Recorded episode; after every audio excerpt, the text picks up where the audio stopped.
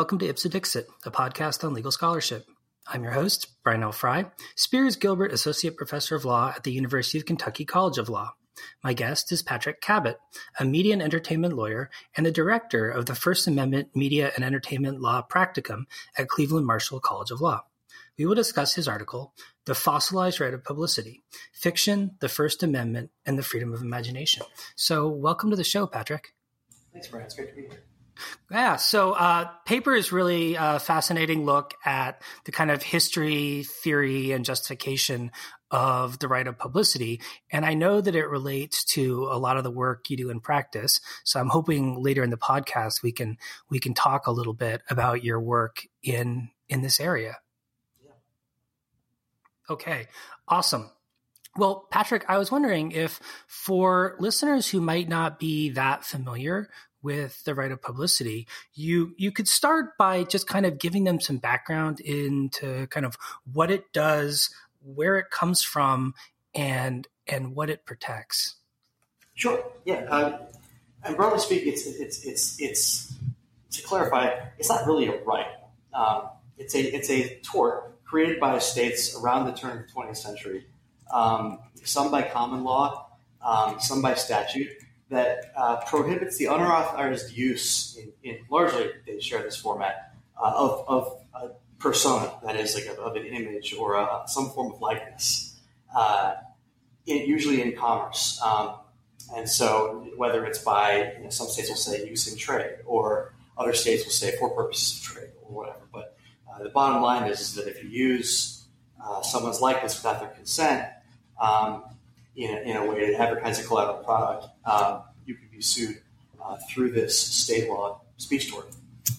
Um, and, and, and, usually the relief that's afforded is, is you, know, you can get injunctions, you can get damages.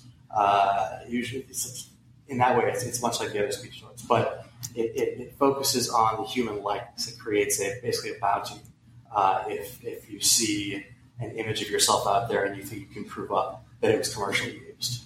Cool. So, sort of when and how was the right of publicity created? And sort of how if at all has it has it changed over time? Sure. Uh, a while ago and vastly i guess uh, to answer your questions.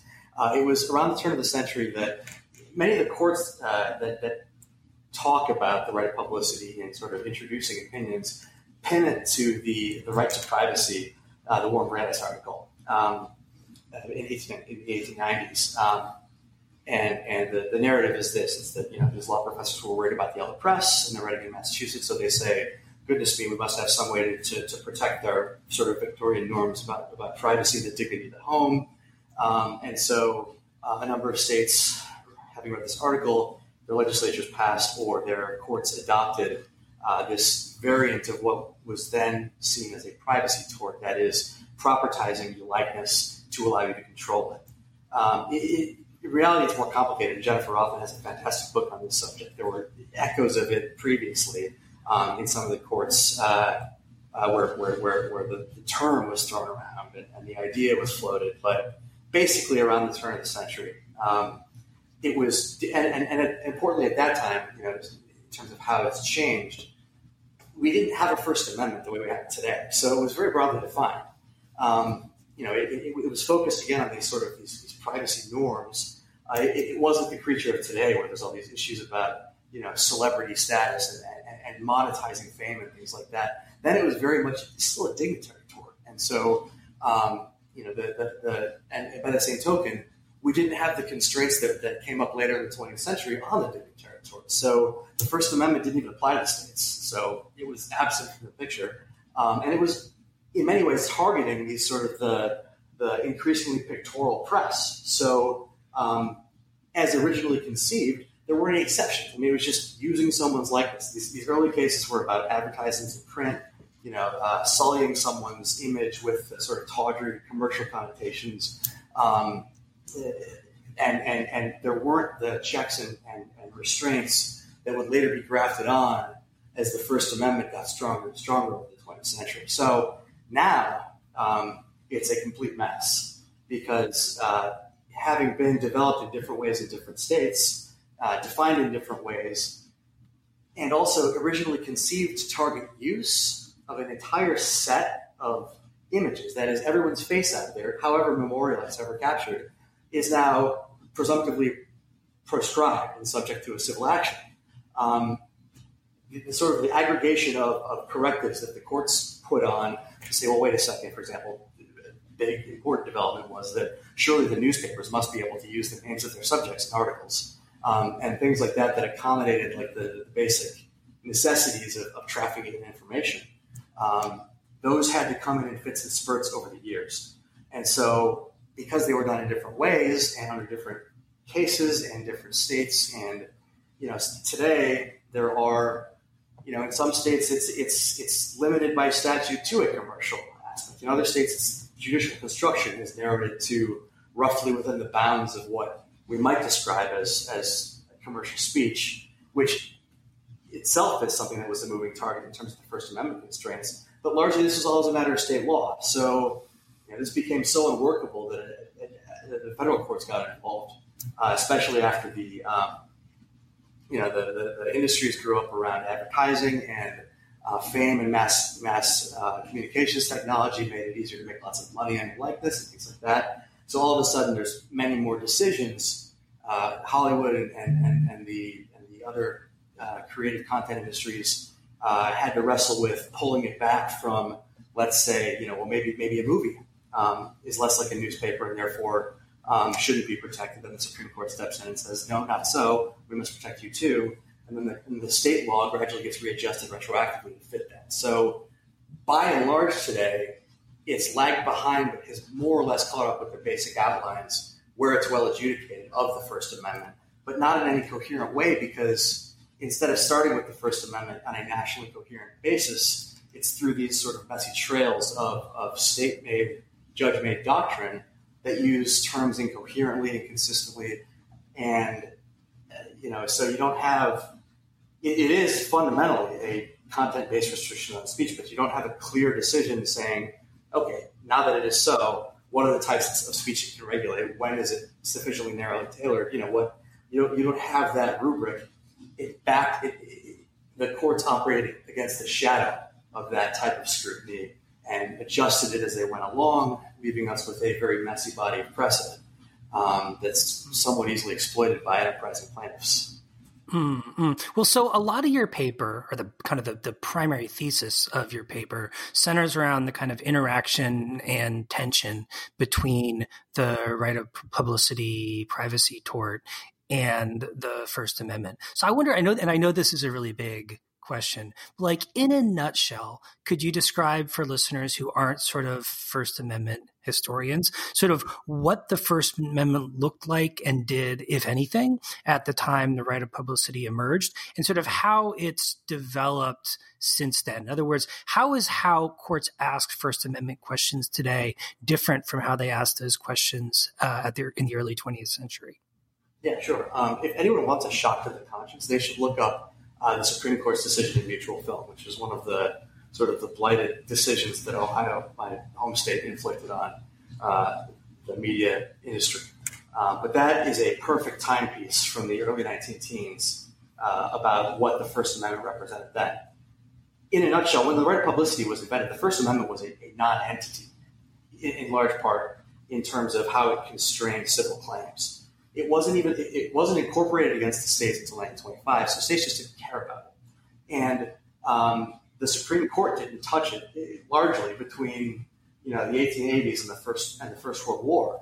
So you know it, it wasn't a place of, of, first resort. Indeed, in the, in the mutual film case, um, what's interesting is that here the thing at issue there was was uh, and these are these are the state of Ohio's terms. There was a censorship board who, that was charged with censoring films. Um, you know, that, that were deemed, quote, immoral. Um, now, the Supreme, when it gets to the Supreme Court, it had morphed into a First Amendment case, and the Supreme Court said, why is the First Amendment here? But that was the, the argument of last resort. Lawyers at the time, judges at the time, didn't see the First Amendment as operative in this area. So they tried everything else from equal protection to the various other places that, you know, uh, protecting companies uh, equivalently, you know, the sort of early intimations of a Dormant Commerce Clause challenge by this sort of national film distributor against these regulatory censorship boards. All this stuff was where lawyers went first to challenge censorship, not the First Amendment. I mean, that's in terms of that's when you think about why this right is so messy. It was created at a time when no one cared about censorship. Um, the notion that a film company, I mean, film and commerce, this was a new industry. It's like it was seen as a novelty in a lot of ways. You'd have these public square meetings where um, you know some new technology and some new type of diet was being demonstrated for the gasping onlookers, and it seemed more like a toy than a, a core speech concern. Even setting aside that you know, as a lot of First Amendment scholars write about, there was this uh, sort of uh, privileging, this this fetishism of the sort of the politically valuable speech over any other sort of speech, um, and so that that's when it was created.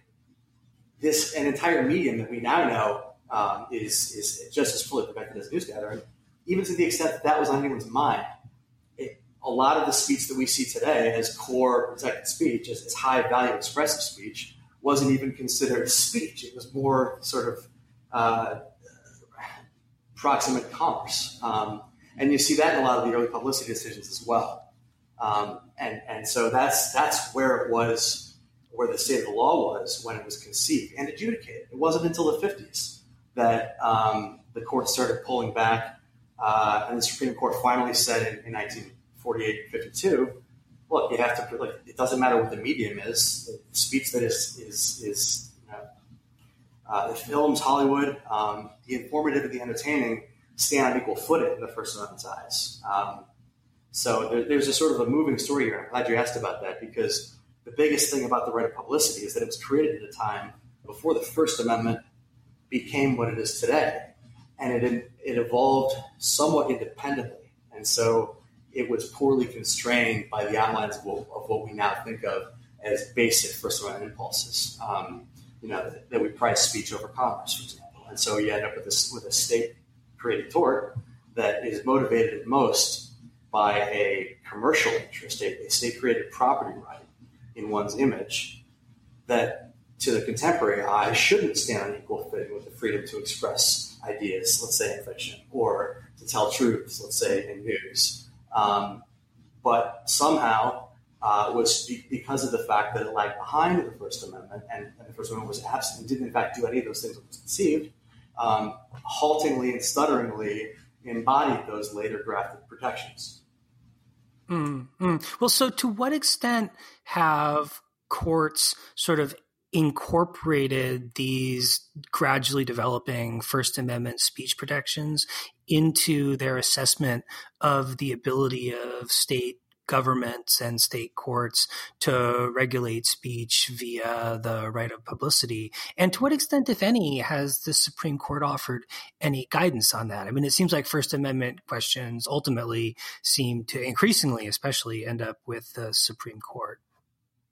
Yeah, um, unfortunately, I mean, the, the, conventional narrative is that the Supreme Court has spoken to this issue once, and first so in the late 70s in a case called Zacchini versus Scripps. And this is this is a problematic case for a number of reasons, but you know, the, before I get to that, have they have they incorporated these intuitions? Yes, by and large, but inconsistently and not well, and often as a pure matter of state law statutory construction without reversing previous abrogated decisions. So there's this huge dissonance that grows up. Let's say there's some decisions from the 20s and 30s, in New York, for example, that assume that fictionalizing someone's persona is in fact some kind of a species of commercial speech, a, a, a, a property exploitation, rather than an expressive, fully protected use that we would see today.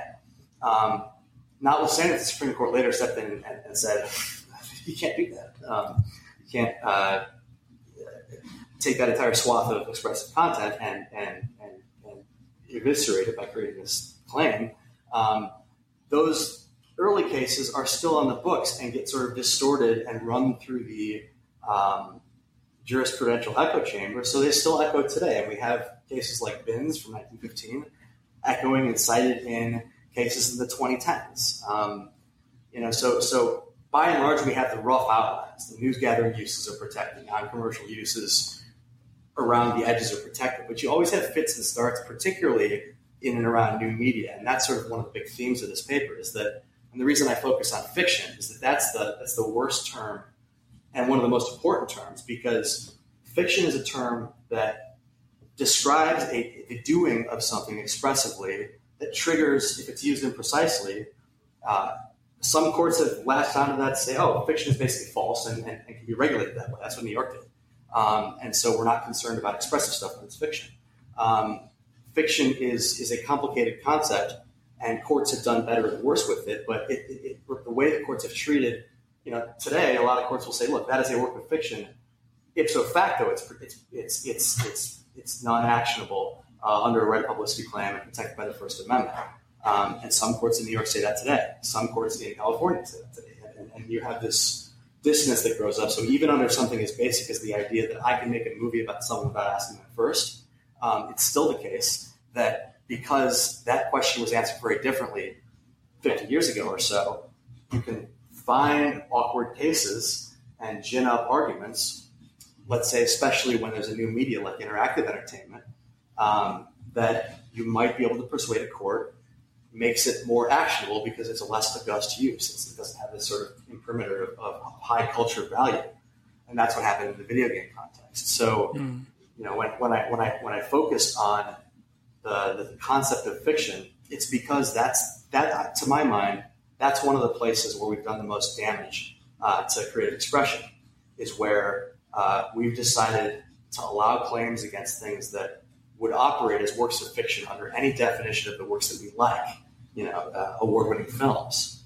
Uh, but for whatever reason, um, maybe skeptic high art, low art bias, um, we end up with individual discrete decisions that don't fulfill those promises. I mean, it's it's shocking to me, for example, that after Brown versus EMA, where the Supreme Court said video games, interactive entertainment is entitled to just as much protection as the best Hollywood cinema, um, and focused on interactivity as the imagination triggering value, you still have courts looking at these things and announcing rules that are different than apply to traditional narrative films. Um, so it's it's it's that type of uh, concern that animated my focus on the development of the right because it's developed incompletely and there's always this lag. I mean, one of the, you could do a, a different article. It would be like the structure of scientific revolution revolutions for um, for adjudication because the same sort of thing happens in, in the common law. You know, you have a, a, rule that goes along some disruptive event, you have to change the rule. Um, here, the rule is every face is actionable. Some disruptive event, like you know, a, a, a, form of expression that has some value, and of course says, "Sure, we have to carve that out," and they do it. But the devastating thing, from the perspective of the public's interest in all this, is that that 20 year period, a bunch of voices are silenced, a bunch of authors are quashed, and even afterwards, uh, artists work gingerly around the margins of what should be completely protected expression. And so we're just deprived of all of this cutting room floor material simply because courts have hesitantly and belatedly uh, caught up with the First Amendment guarantees. Mm-hmm. Well, I'm intrigued by this kind of expressive commercial distinction. And I wonder to what extent, if any, um, the Supreme Court or lower courts have sort of um, thought about the right of publicity in relation to the Supreme Court's commercial speech jurisprudence and like Central Hudson and so on? Or are they kind of deciding how to kind of categorize particular forms of speech in some other way that's different from that body of jurisprudence because i mean it seems to me that you know if anything the commercial speech doctrine is sort of getting weaker and weaker and more and more speech is getting protected right and and and the end most courts decide the use and trade limitation as a matter of the state law elements um, and, and there's a timing issue here too, because what, what's fascinating to me, if you just map out the competing histories of the right of publicity and the First Amendment, um, you have this spike in the late 70s uh, when you have Central Hudson and Bellotti. And these cases, um, they're right around the time the Second Circuit finally announced that really important test, the Rogers test. So the Second Circuit comes in and says, um, you know, in the context of a, a, a film called Ginger Fred, uh, that used the, his, alleged the names of, of uh, uh, Fred Astaire and Ginger Rogers.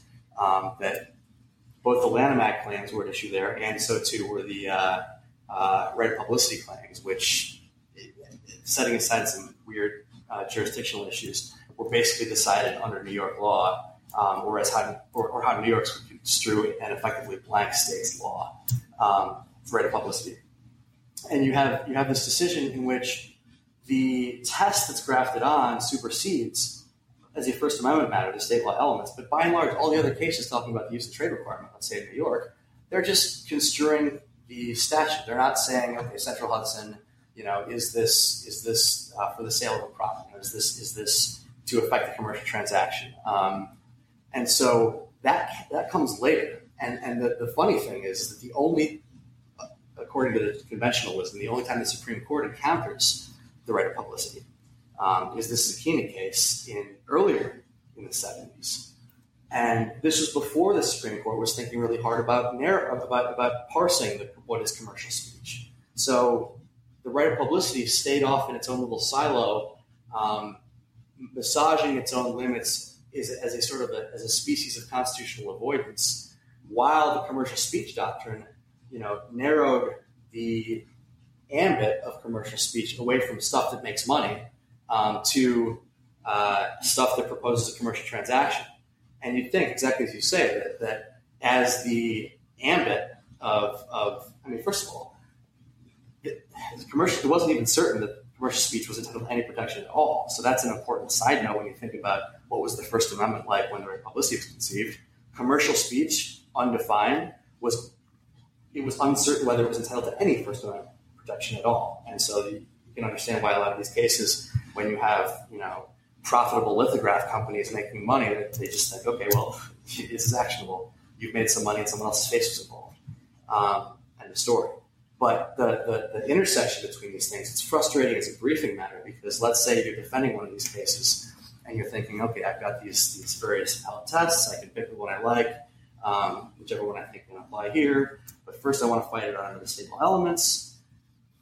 Wait a minute I have this body of state law that tells me what a use and trade is that is different than the way that the Supreme Court has defined and adjusted the boundaries of commercial speech versus non commercial speech. Um, and, and it sort of requires some working through to remember that as a, as a species of constitutional avoidance, the right of publicity kept itself within its own bounds. But that doesn't mean that as the Supreme Court um, narrows the areas of, of speech that is regulable under the broader latitude afforded commercial speech regulations, um, that that body of state law can keep chugging along under its own definitions. Mm, mm, mm. Well, so in your paper, you talk a lot about sort of how courts should and shouldn't think about the relationship between the right of publicity and First Amendment protections.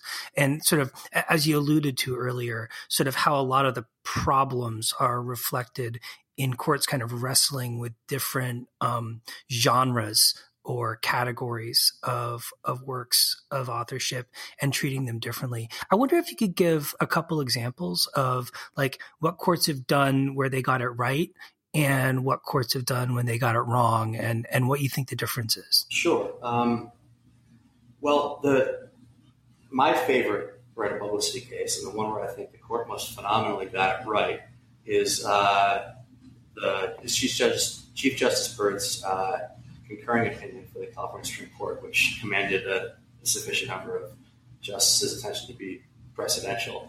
Guglielmi uh, versus Valentino. And in that case, the court thought really hard about what was happening in this case about a biopic, about a, a, a romance actor, um, Rudy Valentino, and, and, and wrote this singing opinion that you know explains why likeness is the building block of narrative and why in order to create realism and evoke the imagination and and do all of the things that good storytelling has value because it does, you have to use someone's uh, name or likeness if you want to include that person in the set, and that doing so is is inherently commercial.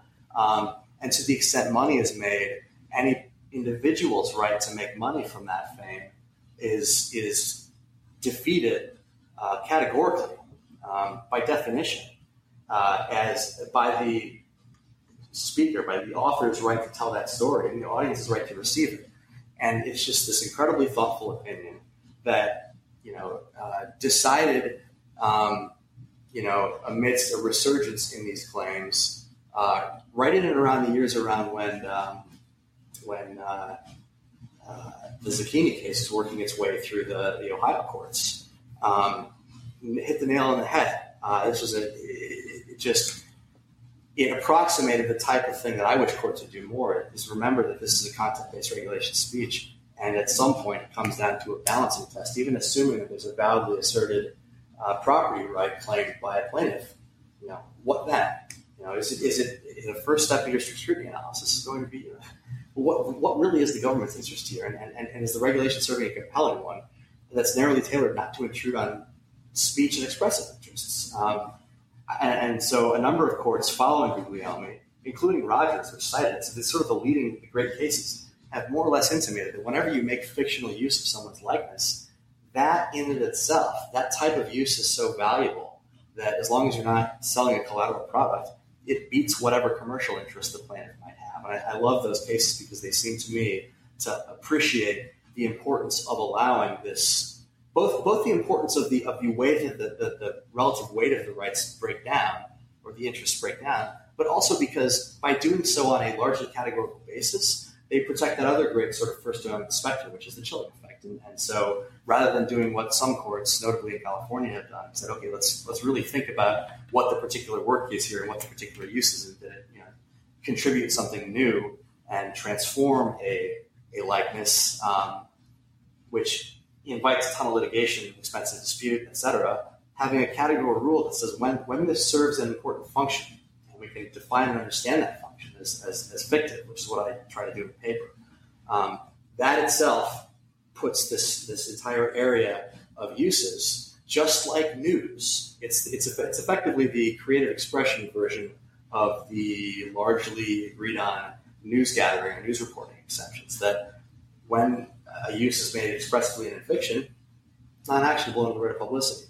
On the bad side, though, um, you know, you, you have this sort of ping pong effect where a lot of these appellate decisions that I like are cleaning up messes from below because there may have been, you know, impulses that were equitable and had nothing to do with the law, which is, I think, what was going on in two of the decisions I disliked the most. Um, the Hart and Keller decisions uh, involving uh, claims by athletes against college athletes against the um, uh, the makers of, uh, of, sports video games, um, where it, it, feels like the court's looking for a way, giving some lip service to uh, Brown versus EMA and saying, okay, these are expressive works, but still the poor college athletes deserve some money here. Um, the biggest one to me, I mean, this summer there was a, a case that represents sort of a lot of the errors that I find courts are prone there was a New York Supreme Court, so a New York trial court opinion. Uh, Champion versus Take Two Entertainment. And Take Two, this is fresh on the heels of Take Two's victory uh, over Lindsay Lohan and Karen Gravano, who was one of the mob wives, uh, who alleged that they were used in the game Grand Theft Auto. And there's sort of two features of this of these two cases that I, I want to tease out because the first problem is that the Supreme uh, the Court of Appeals, the highest court in New York, gets the right result says these two celebrities can't sue this um, uh, game for losing their, their likeness. But on appeal from a great appellate decision that says these are protected as works of fiction, decides it narrowly on the state law element of use alone. It says, look, we're really not sure if this blonde person is in fact the specific starlet Lindsay Lohan. Um, you know, and therefore, under the pleading standards applicable to the, to the procedural posture of the case, uh, dismissed on that ground. So then, and that was you know at the end of last year, and so this summer, um, a New York trial court gets a case by a street basketball player uh, whose nickname was Hot Sizzles in various various forms, and uh, according to the allegations of the complaint, um, uh, Take Two makes a game including an option for a non-player character that is like one of the guys on the side that sort of lends atmosphere um, to these uh, scenes and gameplay uh, as hot sizzles. And um, the court gets the, the, right result there and dismisses the complaint after a bit of a detour about you know what types of evidence can be considered in these cases on a motion to dismiss, but has this bizarre aside at the end of the opinion where the court says well, this isn't this isn't a work of fiction. We, we don't think that it meets the literary standards ascribable to the types of works involved, even in Grand Theft Auto, which is both funny because a lot of folks would have said, in fact, Lindsay Lohan said in her briefs that you know, Grand Theft Auto is this lurid, commercialized nonsense. It has none of the, the value that genuinely, you know, snooty, look down your nose, artistic speech um, would have. Um, but this whole notion of literary value is, is such a non-starter from the First Amendment's point of view in terms of courts playing value judgments. I mean, going back to the Ulysses case in the 20s, um, going back to the entire development of the law of obscenity, we don't allow those types of value judgments to punt speech out from, from protected speech into the categories of unprotected speech, or even to inform uh, at a value judgment level that the nature and degree of protection. Um, you know, if we can find features that intrude on valid interests, you know, they might play differently in a trademark claim or in a copyright claim. But we certainly don't say because a judge thinks this is good or has literary value, um, it therefore is is subject to different rules. And so you see that impulse in a lot of the cases, the early video game cases, um, and you, you see that impulse in the obscenity cases themselves. Um, in in the New York courts that that in the various regulations around the film industry before films were protected that gave us the protection of films. Um, it, it, it's it's an impulse that doesn't go away. Perennially, we just the, the new seems less valuable, um, and to see that in new mediums to me is the most troubling thing because when a court says to a new fictive medium that there is this space for gameplay in which people can do all of the things at once that the Supreme Court has serially said are protected imagine themselves as others, participate in other worlds, wander freely in network environments, uh, inhabit other bodies, you know, create, express, perform, interact, do all of these things that are just core to the narrative and expressive interests in fully protected speech. The definition of the word fiction and the connotations of literary value that courts have ascribed to it would have left but for the court's decision that this this guy wasn't specifically depicted as himself, would have left a claim against this game. Mm, mm. Yeah, I mean, I got to say, it's like I feel like this phenomenon you're describing happens in so many different contexts, even though we say it's not supposed to.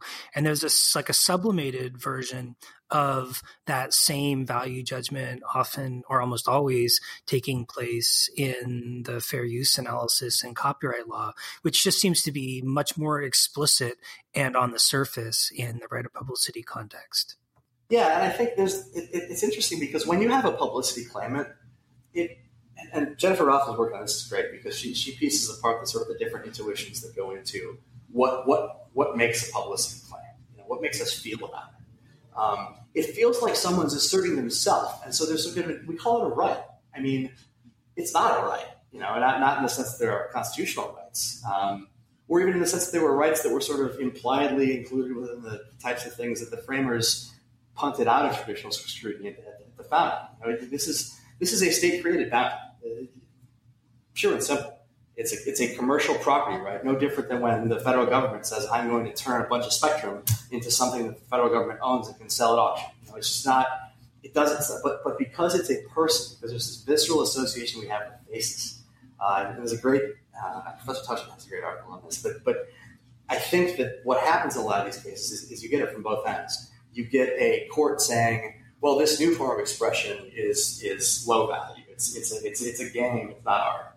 Um, notwithstanding that, like from the salons on forward, the the, the, the, the most innovative art has always been looked at askance by the people that you know purport to determine what's canon and what's not. But but you have that impulse. But then you also have the and by the way, this seems more personal. It's not like you know some aggregator of copyright or assign assignments that, that is bringing these sort of commercially motivated claims about uh, manufacturable goods or whatever else. This this is a person and their identity. So it, it, it sort of assumes in some contexts some unwarranted weight that doesn't make it obvious that the actual equities of the case start far before the person's likeness, but with the speech. You know, because we to speak meaningfully, we have to speak about other people. But it's easy to forget that when someone steps up first and says, "I didn't let you use my face."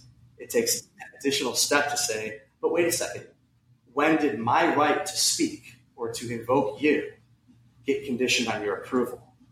Mm-hmm. Well, so Patrick, I know you've practiced in this area for quite some time. And in, in, closing, I wonder if you could reflect a little on how your practice in the area has informed informed your scholarship.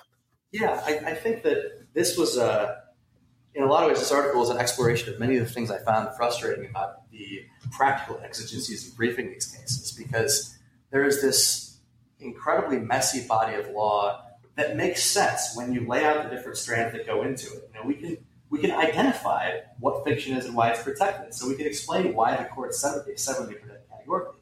We can explain why the body of law is such a mess. We can refute these claims about um, the, you know the, the, respective balancing tests and things like that, and the, the way that the Zacchini case plays, and all these sort of it's all cognizable when you lay out the full history, but you're never going to pull that out in a brief. And, and you're rarely going to find a court that wants it in the brief or wants to make a decision on that ground. And so you end up litigating these cases for deserving clients that are making great art, or and not not you know perhaps even more importantly, whose whose challenged works will determine the boundaries for all future work. And you can't make the larger arguments because you want to win that case, and it's your professional responsibility to win that case. so you're not going to ask a state court trial judge that doesn't see a lot of these cases to jump right into the First Amendment or these knotty issues if you think you can knock it out on use alone, or if there's a badly decided but helpful case that doesn't help the doctrine as a whole from an academic perspective, but certainly advances a efficient resolution fatal to your client in that case. Um, you see a lot of cases that get settled um, where it would be great to have clarity just because the risks and expense of litigation um, outweigh the stake that a particular client over a particular property has in the matter. And so you have, you do this for long enough, and you, and you start getting a sense that the doctrine is being skewed because it is these non principle, at least from a doctrinal perspective, issues that are determining what fact are being presented to courts and even what arguments are being made against them. So we don't have some sort of Platonic like judge universe in which all arguments are aired and fully ventilated at the best are embodied opinion, you have this somewhat accidental, somewhat rational, self-interest uh, driven, uh, heavily commercially weighted set of cases adjudicated that create the doctrine that we all need. And so, you know, the, the scholarship was driven by a need to tell the full picture, not just the cases that make it the decision by happenstance or by the convenient alignment of commercial interests, uh, and the convenient production of a, an action, arguably actionable work, but by all of the competing interests in play, because the one, I mean, setting aside the problems of underrepresentation of indie artists and things like that, the one artist that isn't represented in any of these cases is the future artist, who's working in a combination of medias, mediums, known and unknown, that will be determined by reference to cases in sculpture cases, 2D cases, 3D cases, passive cases these are going to determine what happens in holograms and, and, and when we can when we no longer have to go to a theater or even put on VR goggles and we can just overlay our favorite narrative film properties in the streets where they're set. I mean, the, these types of issues aren't even before the courts in hypothetical format, and the rules that will govern them are being decided, in my mind, troublingly uh, without immediate conformity to the higher principles that control them. Mm-hmm. Well, Patrick, thanks so much for coming on the program. It's been a really illuminating conversation about the history and and doctrinal problems with the right of publicity. Thanks for having me, Brian. I love talking about this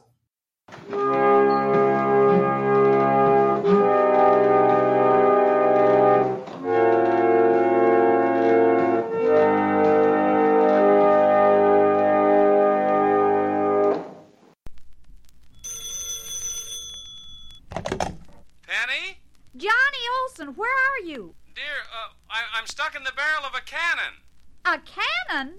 Well, you know our old friend Zapata the Great, the fellow who gets shot out of the cannon? Well, I stopped by the theater, and Zapata got me to try on his new cannon for size, and. But, Johnny, you said you'd be sure to pick up our Holland bulbs. You know we've got to plant them right now. If we don't, we won't have any tulips or hyacinths next spring. But, Penny!